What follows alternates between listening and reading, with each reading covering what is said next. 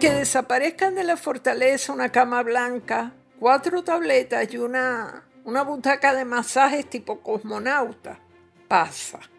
Son cosas que pueden cargarse en una camioneta. Y en cuanto a las tabletas y la cablería, porque también se llevaron la cablería, caben en cualquier mochila. ¿Cuántas veces no hemos visto pasar por el barrio una pick-up medio destartalada, llevando atrás una camita blanca? De ahora en adelante me voy a fijar. Y además voy a anotar la tablilla, no vaya a ser cosa de que la cama de la fortaleza esté rodando en cualquier camioneta por las calles de la ciudad. Pero como ya digo, son muebles o artículos pequeños y tampoco tienen un costo excesivo. No crean que estoy justificando nada. Ningún gobernador, primera dama, asesor o ayuda de cámara. ¿Quién era la ayuda de cámara de Ricardo Rosselló? ¿Ustedes se acuerdan? Bueno, ninguno de ellos tiene derecho a llevarse ni un alfiler de lo que es propiedad del Estado, que es para uso exclusivo de la primera familia, mientras habita la mansión ejecutiva y cuando se van tienen que dejarlo todo como estaba, incluso las cosas que compraron durante la incumbencia con dinero del pueblo.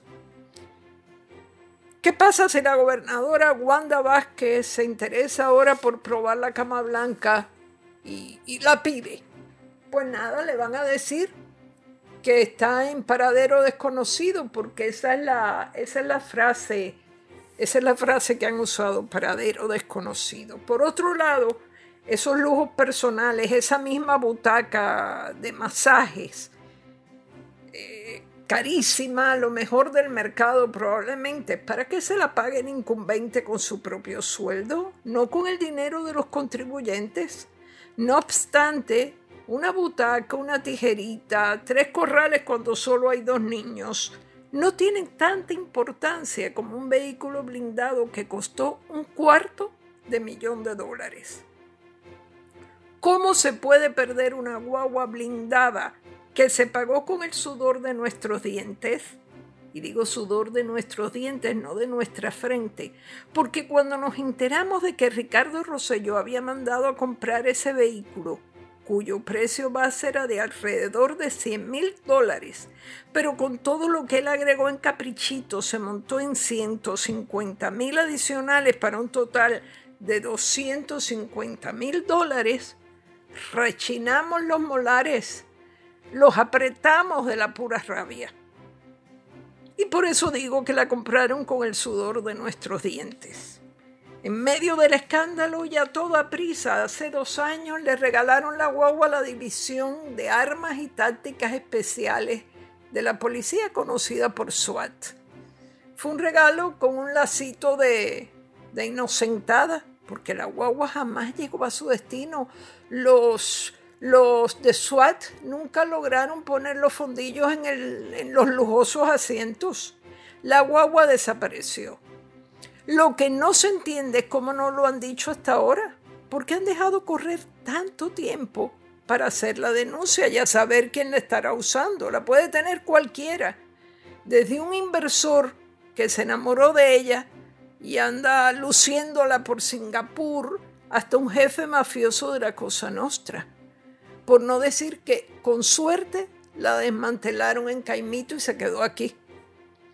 Repito, y ahora es que se atreven a decirnos que no tienen idea de dónde está la guagua. Aquí no se necesita una junta de control fiscal que va Aquí lo que hace falta es un comando de 10 o 12 hombres duros que trabajen las 24 horas, auxiliados por un equipo de especialistas que escudriñen cada centímetro de tierra con drones y cámaras especiales, como en las películas. Lo hemos visto en las series de Netflix. Esto es una plaga peor que la pandemia.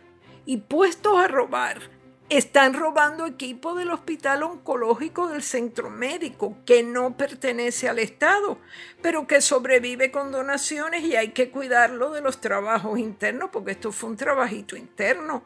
¿Quién va a saber robar equipo oncológico moderno, nuevecito, y después darle camino? Que sobre todo es difícil. Eso no lo hace cualquier ladrón, no lo hace cualquiera, no lo sabe hacer cualquiera. Bueno, por llevarse se están llevando hasta los corales de la costa de, de Aguadilla, me parece, para fabricar estúpidas gangarrias.